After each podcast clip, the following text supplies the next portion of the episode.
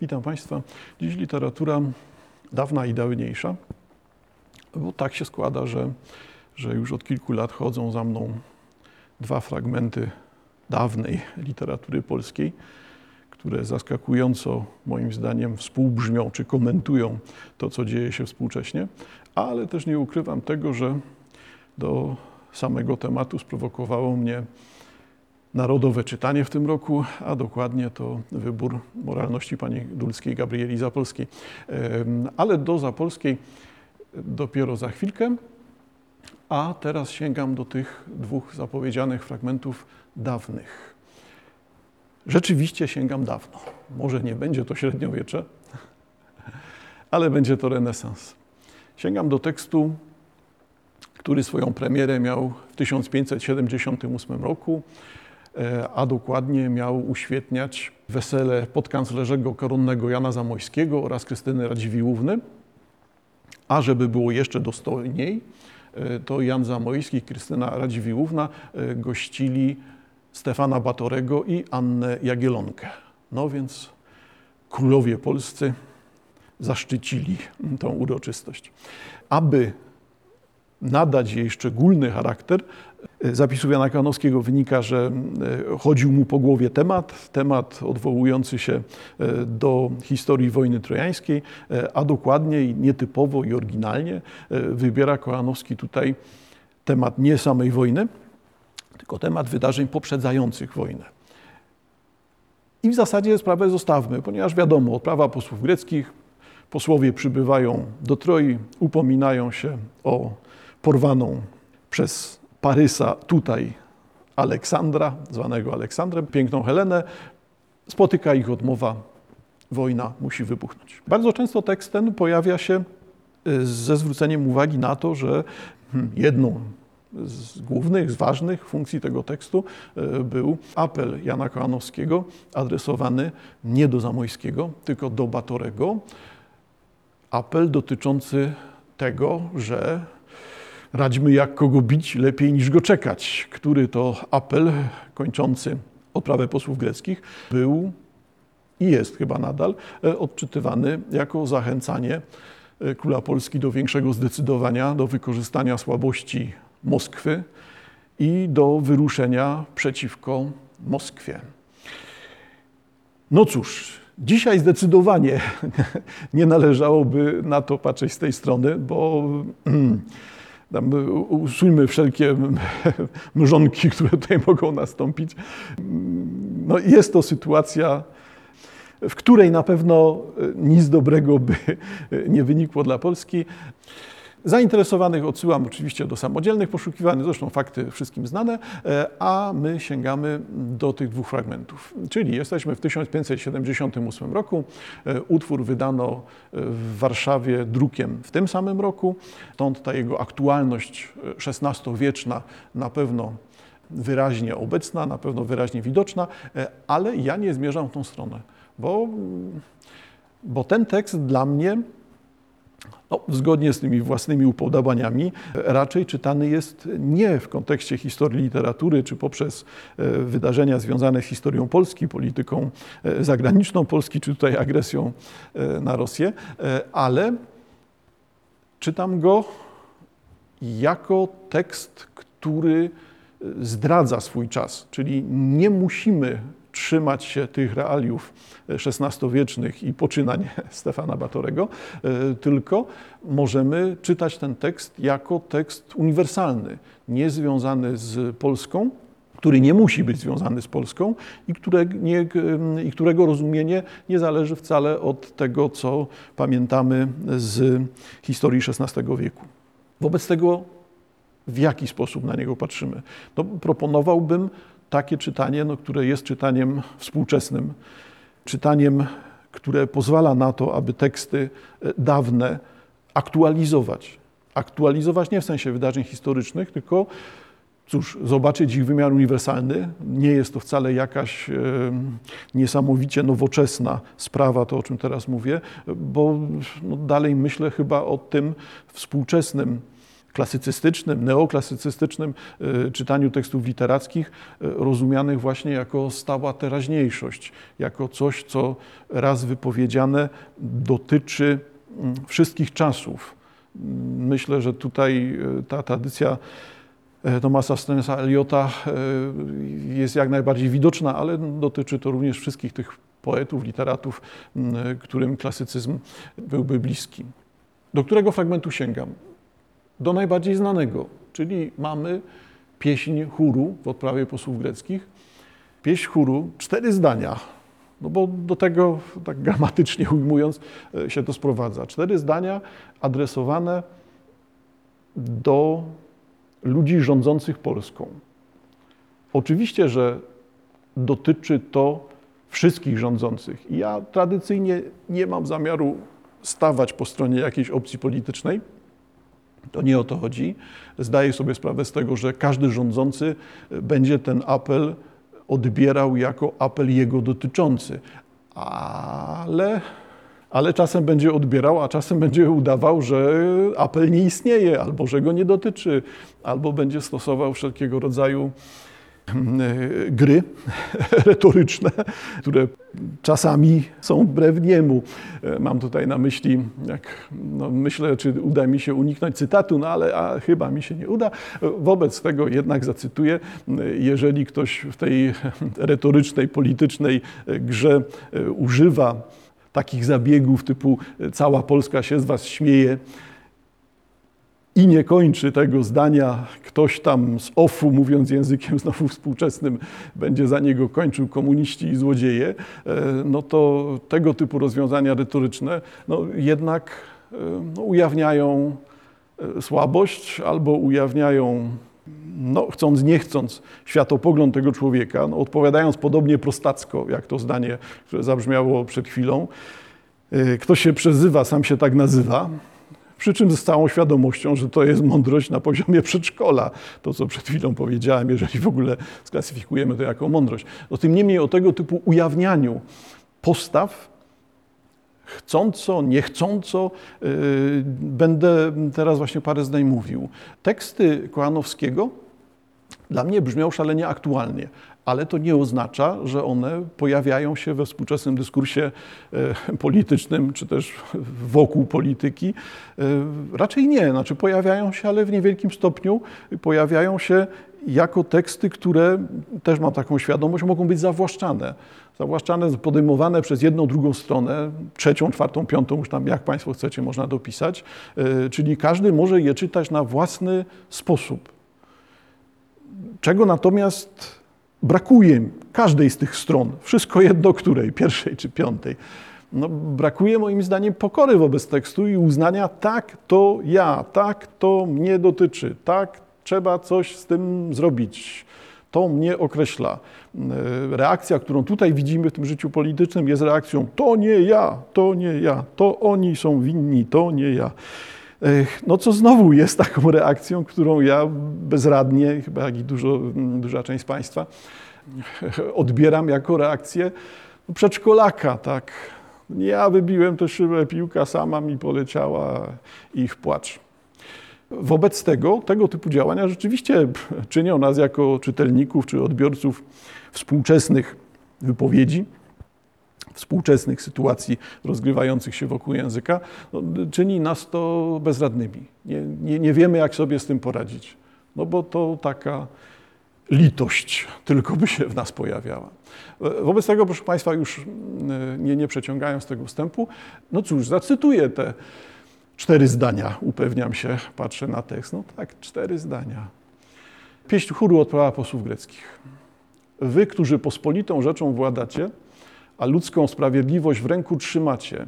Wy, mówię, którym ludzi paść poruczono i zwierzchności nad stadem Bożym zwierzono, miejcie to przed oczyma zawsze swoimi, żeście miejsca zasiedli Boże na ziemi, z którego macie nie tak swe własne rzeczy, jako wszytek ludzki mieć rodzaj na pieczy.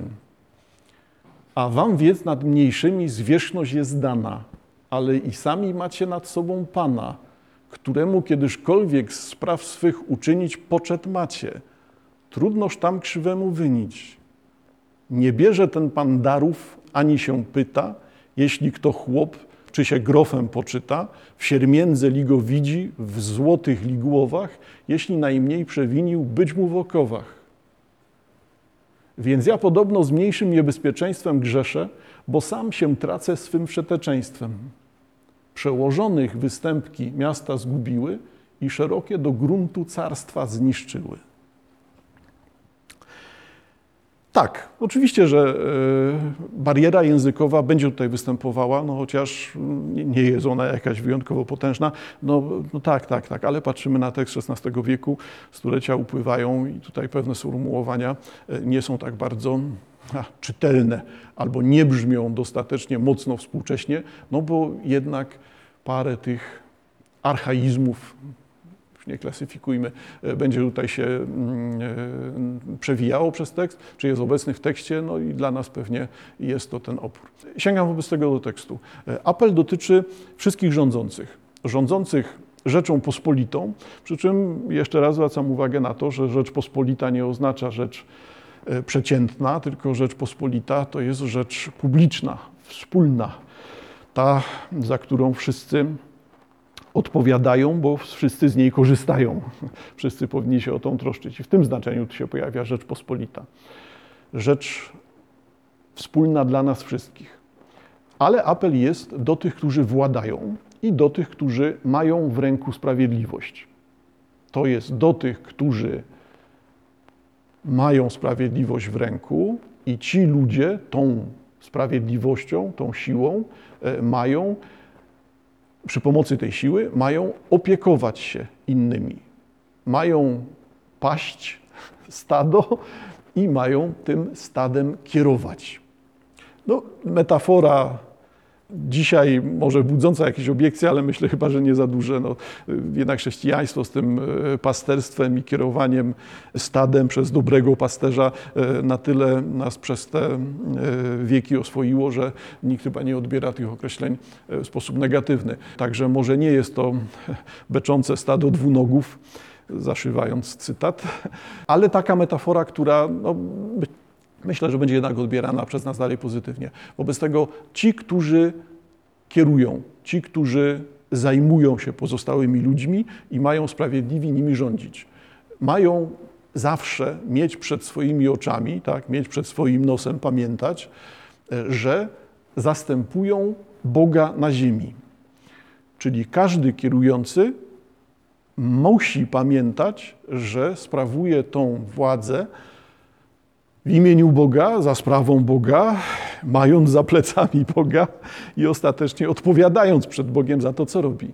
I tego, ten punkt widzenia będzie w całym tym tekście widoczny. Nie zajmujcie się własnymi rzeczami, ponieważ zasiadacie nie na swoich krzesłach, tak? nie, nie robicie swoich karier, ponieważ nie macie zajmować się tym, żebyście byli sławni, podziwiani i żeby stawiano wam pomniki, tylko macie zastępować Boga i sami znikać, sami macie służyć, sami macie ustępować. Nikt o was nie musi pamiętać. Wszystko, co dobre, w tym tutaj takim właśnie bardzo tradycyjnym ujęciu, ma pochodzić od Boga, nie od człowieka. Wobec tego każda sprawowana władza nie, nie powinna być, zgodnie z tym sposobem myślenia, który tutaj mamy przed sobą, sposobem myślenia renesansowym, sposobem myślenia kojanowskiego, każda władza powinna umniejszać się. No i zauważcie Państwo, to jest jakby na wskroś chrześcijańskie, to co teraz mówię. Umniejszać się, wycofać, służyć, stawać się niewidocznym, wskazywać na dobro, które jest poza nami. Każde inne rozwiązanie jest już egoizmem, egotyzmem, materializmem. No nie mówiąc o tym, że może być prymitywnym, pyszałkowatym, zarozumiałym na wskroś ujawnianiem takich właśnie sposobów myślenia o świecie. E, a przykłady można sobie tutaj wpisać czy przypomnieć. Tutaj w pierwszym zdaniu, dwie pierwsze strofy, widzimy wyraźnie nie własne rzeczy, tylko dobro ludzi, dobro innych. Sam masz przegrać, sam masz stracić, sam masz zniknąć. Nic, co dobre, nie wynika z Twojej osoby. Nie ma żadnej chwały, nie ma żadnych osiągnięć. Liczy się to, co jest dla innych. Ja rozumiem, że mówię o oczywistości. Kłopotem jest to, że te oczywistości współcześnie nie istnieją. No cóż, albo nie istnieją, albo są elementem politycznej gry, udawania. Mam tutaj na myśli wszystkie te działania, które służą do tego, że e, skoro e, ja koronowałem Chrystusa na króla Polski, no to wszyscy pamiętajcie, że jestem od niego lepszy, bo to ja go koronowałem. Mam tutaj oczywiście na myśli doprowadziłem, tak, zrealizowałem i tak dalej. E, nie o sam akt włożenia korony, ale mówię o tego typu, no cóż, egoizmie, czy też o no, prywacie, krótko mówiąc.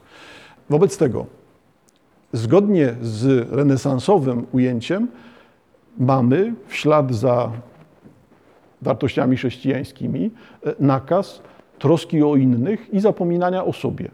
To jest pierwsze zdanie. Następne dwa zdania no, są już konsekwencjami.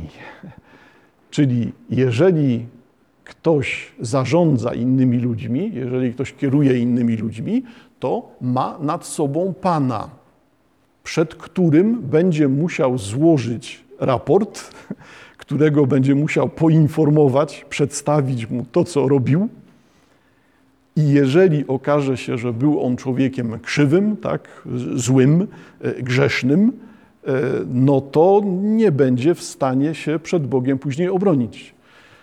Czyli każde zło tutaj podjęte, każdy rodzaj prywaty, egoizmu, ujawniania jakiejś megalomanii, tak często i współcześnie, to nic innego jak dopisywanie sobie punktu do tego pocztu, do tego sprawozdania, które ostatecznie będzie nas obciążało. Wszystko pięknie. Tylko co, jeżeli współcześnie rządzący Polską, jeżeli współczesny polityk jest bardzo współczesnym politykiem i rozumie, że wszelkiego rodzaju tego typu rzeczy, chrześcijaństwo, wartości, Chrystus, Bóg, wiara, religia, Biblia, wszystko to jest tylko przeszłością, albo wszystko to jest tylko grą konwencji, jest pewnym systemem, na który ludzie się jedynie umówili, ale wszyscy wiedzą, że ta, tak zakłada powiedzmy ten polityk, wszyscy wiedzą, że to nic innego jak gra konwencjami, Trzeba się umieć zachować, no wobec tego trzeba się umieć powołać. No ale przecież te klocki nic nie znaczą. Te pojęcia są tylko narzędziami. Wobec tego, co jeżeli ta strategia polityczna jest właśnie taka, narzędziowa. Bierzemy ten świat wartości, czy świat chrześcijaństwa i posługujemy się tym jak narzędziem dla własnych korzyści, bo przecież wiadomo, że tam nic nie ma. Nie wiem, co tutaj jest gorsze. Czy ten polityk, który zakłada, że to wszystko są tylko konwencje, że to wszystko są słowa, które można przetasować, poukładać jak się chce w zyskowny dla siebie sposób i w ten sposób nimi grać? Czy to jest ktoś, kto zdaje sobie sprawę z tego, że to nie muszą być konwencje, że odwołuje się do rzeczy, pojęć, słów rzeczywistych i ostatecznie urządza sobie no, piekło. Przygotowuje sobie to piekło, które ma nastąpić.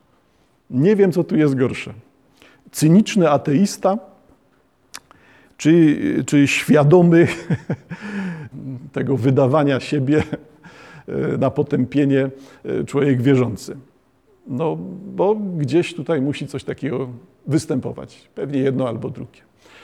Wobec tego każdy winny znajdzie się w okowach. Wszystko jedno, czy jesteś bogaty, czy jesteś ubogi, czy jesteś błękitnej krwi grafem, czy jesteś chłopem w siermiędze, czy stać cię na chodzenie w złotogłowiu. Dzisiaj pewnie mówilibyśmy na powieszenie na sobie kilku kilogramów złota. E, no to jeżeli przewiniłeś, jeżeli robiłeś coś złego, to sprawiedliwość musicie spotkać. To na pewno skończysz w kajdanach. I ostatnie zdanie y, pieśni chóru z odprawy posłów greckich. Y, porównanie zwykłego grzesznika z grzesznikiem rządzącym. Zwykły grzesznik grzeszy dla siebie. Ja, więc ja podobno z mniejszym niebezpieczeństwem grzeszę, bo sam się tracę swym przeteczeństwem. Jeżeli ktoś grzeszy, nie jest rządzącym, tak, nie jest politykiem, tylko jest zwykłym człowiekiem szarym, e, no to e, zło, które czyni, grzechy, obciążają jego i sam za nie będzie odpowiadał. Sam zrobił, sam zgrzeszył, sam za to odpowie. No i puenta jest puentą dla rządzących, dzisiaj byśmy powiedzieli dla tych polityków, i mamy przełożonych występki miasta zgubiły i szerokie do gruntu carstwa zniszczyły. Zwykły człowiek niszczy sam siebie.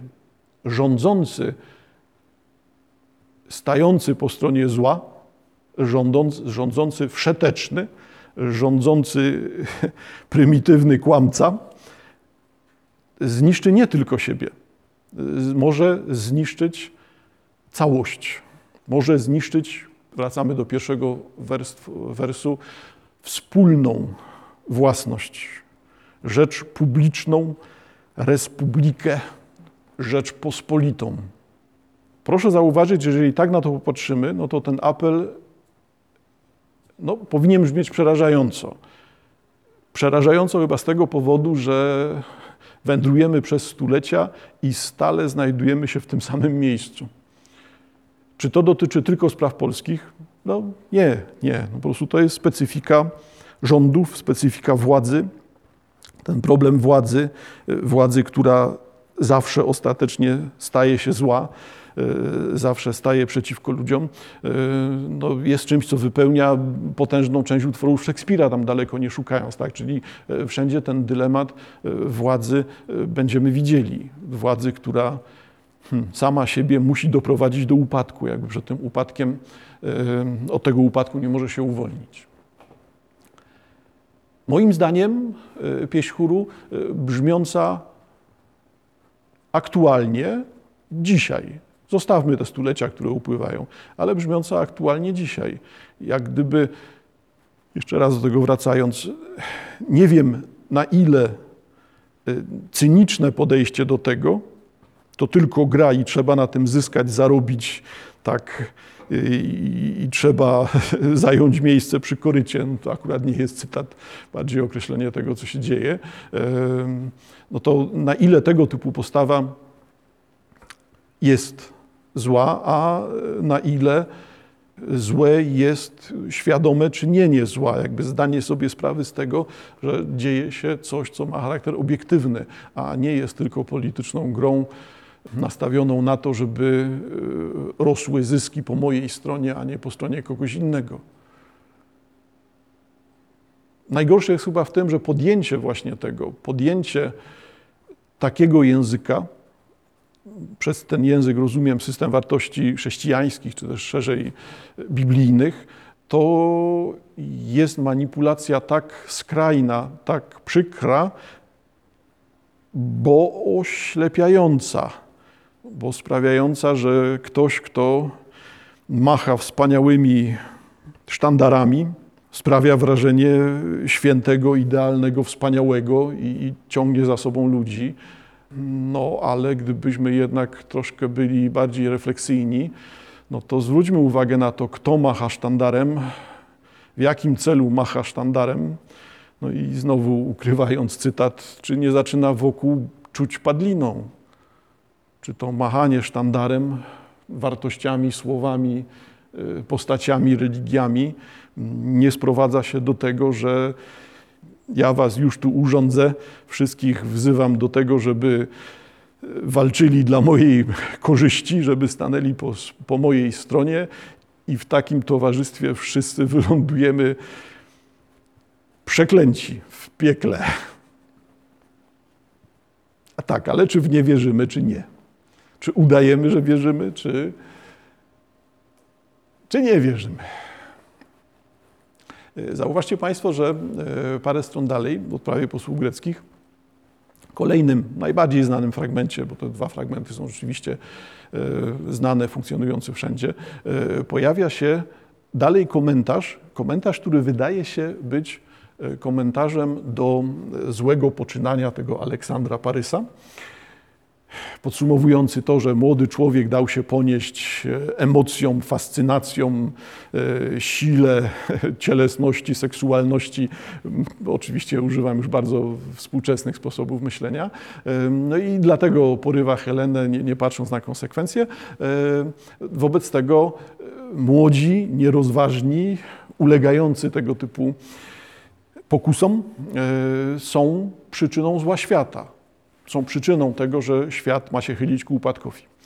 Znów zaproponowałbym troszkę inny punkt widzenia, czyli fragment ten przeczytajcie Państwo ze świadomością autorstwa, czyli nie ma młodych, samodzielnych, nie ma młodych, którzy tworzyliby samych siebie i odpowiadali za to, że takich siebie stworzyli.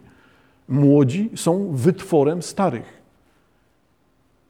Kłopotem, który tutaj widzimy, kłopotem dla nas współcześnie, powinno być właśnie to, zdanie sobie sprawy z tego, że za działania młodych odpowiadamy, odpowiadają, za działania młodego pokolenia odpowiada stare pokolenie, wobec tego młode pokolenie jest niczym innym jak odzwierciedleniem tego starego, kontynuacją tego starego.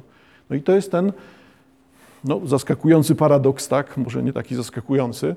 E, młodzi ludzie uważają się zawsze za, za odkrywczych, niepowtarzalnych, e, wspaniałych, e, zmieniających świat od punktu zero, ale jeżeli przyjrzymy się mu dokładniej, no to są niczym innym jak kopią własnych rodziców i ostatecznie rozwijają to, no, powiedzmy optymistycznie, że rozwijają to, co otrzymali od swoich rodziców ten światopogląd, ten, ten, sposób działania, pomysł na życie, pomysł na samego siebie, y, który zaczerpnęli od najbliższego pokolenia ich poprzedzającego. Czyli jeżeli u moim zdaniem zaproponuję coś takiego, czytamy komentarz dotyczący młodych ludzi, no to pamiętajmy, że ci młodzi ludzie są niczym innym jak produktem tych starych. Wobec tego tutaj nie można mówić tak łatwo, że a, bo tutaj Kołanowski krytykuje młodych, nieodpowiedzialnych, naiwnych, emocjonalnych i tak dalej, zbierając takie cechy młodości. E, tylko pamiętajmy o tym, że on krytykuje pewien wytwór, wytwór, za który się odpowiada. Do czego zmierzam?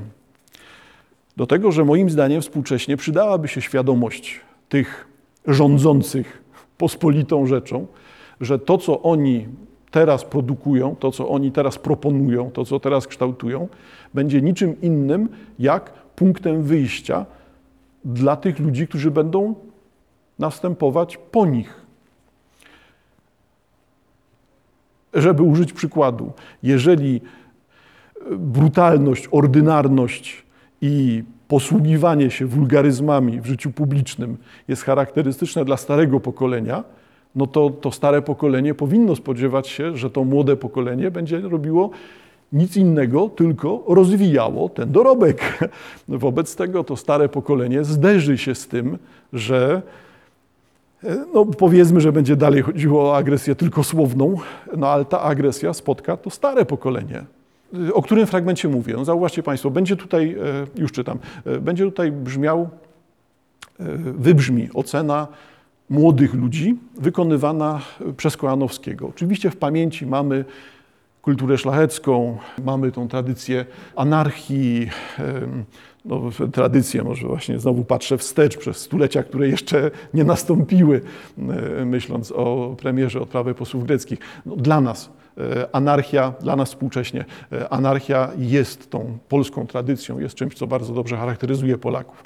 Wobec tego tutaj będziemy mieli już świadomość cechy, która będzie przez następne stulecia coraz mocniej obecna. Czyli patrzymy na młodych ludzi, ale widzimy w tym osąd nad starymi. Patrzymy na cechy młodości, ale widzimy w nich kontynuację starości. No, kłopotem jest to, że hmm, no dobrze, obrazowo i potocznie mówiąc, no, sytuacja, w której jesteśmy dzisiaj, e, jest e, moim zdaniem e, podpiłowaniem gałęzi, podpiłowywaniem gałęzi, na której się siedzi przez polityków. Ustalając brutalność, okrucieństwo, klaszcząc zdecydowanie nieludzkim wypowiedziom, tak dając poparcie poprzez to klaskanie nieludzkim, niehumanistycznym, w tym sensie niemoralnym, krótko mówiąc, wypowiedziom prostackich polityków, no to budujemy nic innego jak świat, który będzie w ten sposób się rozwijał. Czyli dlaczego nie ma tej świadomości? Dlatego, że świadomość jest prosta, trzeba wziąć co swoje i wyjechać. Unikam teraz wulgaryzmów. Czy świadomość polega na tym, że po nas choćby potop, nas to już nie będzie dotyczyło? Tutaj ta naiwność współczesnych polityków i w Polsce, i chyba w dużej części też na świecie, to jest czymś rzeczywiście porażającym. Nie ma nic więcej, tylko prywata. Wypowiedź Ulyssesa. Ulises podsumowuje e, tutaj działania Aleksandra Parysa. O nierządne królestwo i zginienia bliskie, gdzie ani prawa ważą, ani sprawiedliwość ma miejsca, ale wszystko złotem kupić trzeba. Jeden to marnotrawca umiał spraktykować, że jego wszeteczeństwa i łotrowskiej sprawy od małych aż do wielkich wszyscy jawnie bronią. Nizacz prawdy nie mając ani końca patrząc, do którego rzeczy przyjść za ich radą muszą. Nie rozumieją ludzie, ani się w tym czują, jaki to wrzut szkodliwy w Rzeczypospolitej młódź wszeteczna. Ci cnocie i wstydowi cenę ustawili. Przed tymi trudno człowiekiem być dobrym. Ci domy niszczą, ci państwa ubożą, a rzekę, że i gubią. Trojan poznasz po tym, a przykładem zaś swoim jako wielką liczbę drugich przy sobie psują. Patrz, jakie okrzaki, orszaki darmozjadów za nimi, którzy ustawicznym próżnowaniem, a zbytkiem jako wieprze tyją. Z tego stada mnie macie, że się który przyda do posługi ojczyzny? Jako ten we zbroi wytrwa, któremu czasem i w jedwabiu ciężko. Jako straż będzie trzymał, a on i w południe przesypiać się nauczył. Jako stos wytrzymać ma nieprzyjacielowi, który ustawicznym pijaństwem zdrowie stracił. Takimi się czując, a podobno nie czując, na wojnę wołają: Boże, daj mi z takimi mężami zawsze czynić. No zrozumiała zapewne lista słabości. Tak. Słabości, którymi jest pijaństwo, lenistwo, upodobanie do życia w jedwabiu, do życia w komforcie, tak współcześnie znowu e, patrząc. Umiłowanie do prywaty i patrzenia tylko za własnymi korzyściami. To jest ten orszak darmozjadów, którzy ustawicznym próżdowaniem, a zbytkiem jako wieprze tyją. Czyli ten ciąg, owszem, tutaj przypisywany w tekście młodym ludziom. Jednak ja bym widział jako ostrzeżenie przed kontynuacją. Kto będzie następny? Jeżeli ci politycy, których teraz widzimy, są prostaccy, brutalni, głupi, no to czego się spodziewają? No chyba nie tego, że następni będą lepsi. Następni będą prostalni, prostaccy, głupi i egoistyczni do kwadratu. No bo będą kontynuowali to, co teraz jest zrobione. I mamy początek tego fragmentu. Początek fragmentu, który znowu brzmi zaskakująco współcześnie. Nierządne królestwo Królestwo bez rządów, królestwo, gdzie rząd jest fikcją, gdzie nie chodzi o to, żeby rządzić, chodzi o to, żeby zyskać, chodzi o to, żeby się ustawić, zarobić, mieć coś dla siebie. Czyli to nierządne królestwo jest bliskie zginienia, ponieważ nie ma w tym królestwie ani praw, ani sprawiedliwości o nierządne królestwo i zginienia bliskie, gdzie ani prawa ważą, ani sprawiedliwość ma miejsca, a wszystko złotem kupić trzeba. Tu oczywiście Aleksander Parys, jeden to marnotrawca umiał spraktykować, że jego wszeteczeństwa i łotrowskiej sprawy, no bo to on sobie kobietę porwał, bo tak, bo taką miał pokusę, takie miał pragnienie. No tak, Tylko tyle, że brzmi, musicie Państwo przyznać, dość prorocko. Jeden to marnotrawca umiał spraktykować, że jego wszeteczeństwa i łotrockiej sprawy od małych aż do wielkich wszyscy jawnie bronią. Nizacz prawdy nie mając, ani końca patrząc, do którego rzeczy przyjść za ich radą muszą. Nie kierują się prawdą, nie chcą widzieć konsekwencji tego, co się dzieje, nie rozumieją ani czują, czym jest ten wrzut szkodliwy. Dość porażające, przy czym ja zaznaczam oczywiście, że teraz robię coś znowu współczesnego, czyli traktuję ten tekst za historycznie, wyjmuję go z tego etapu rozwoju demokracji szlacheckiej, w którym jesteśmy w XVI wieku w Polsce i zaczynam go aktualizować. Aktualizować przecież wbrew tekstowi, bo tutaj żadnego proroctwa nie ma. Niepokojący jest dla mnie Niepokojące jest dla mnie to, jak łatwo schemat opisywany jako schemat trojański przecież yy, przez Kołanowskiego, ten schemat trojański, który dotyczy Polski w XVI wieku, nagle jest schematem, który jest realizowany do dzisiaj.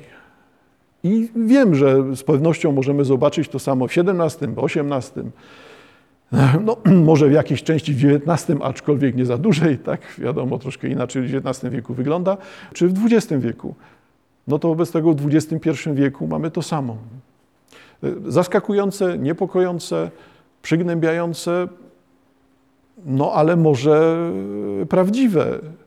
Może jednak trzeba na to tak popatrzeć, zdać sobie sprawę, zacząć odpowiadać, zacząć budować coś, co będzie ważne za 10, 20, 50 lat, a nie ważne przy rozliczaniu kolejnego roku i obserwacji tego, czy zyskaliśmy, czy straciliśmy, przy czym politycy chyba nie obserwują tego, że stracili. Dwa fragmenty Kojanowskiego, uwspółcześniane, może i uwspółcześniane na siłę. Ja wcale tego nie kryję, że to jest takie właśnie czytanie e, wbrew intencjom ale czytanie uprawnione. Tak? No, współcześnie y, jesteśmy właśnie w tym momencie. No, czytamy w taki sposób, aby znaczenia były aktualizowane. Y, zauważcie Państwo, że tych dwóch fragmentów y, odprawy posłów greckiej nie ma w dyskursie. Są one widocznie zbyt niepokojące, zbyt wymagające, zbyt przykre.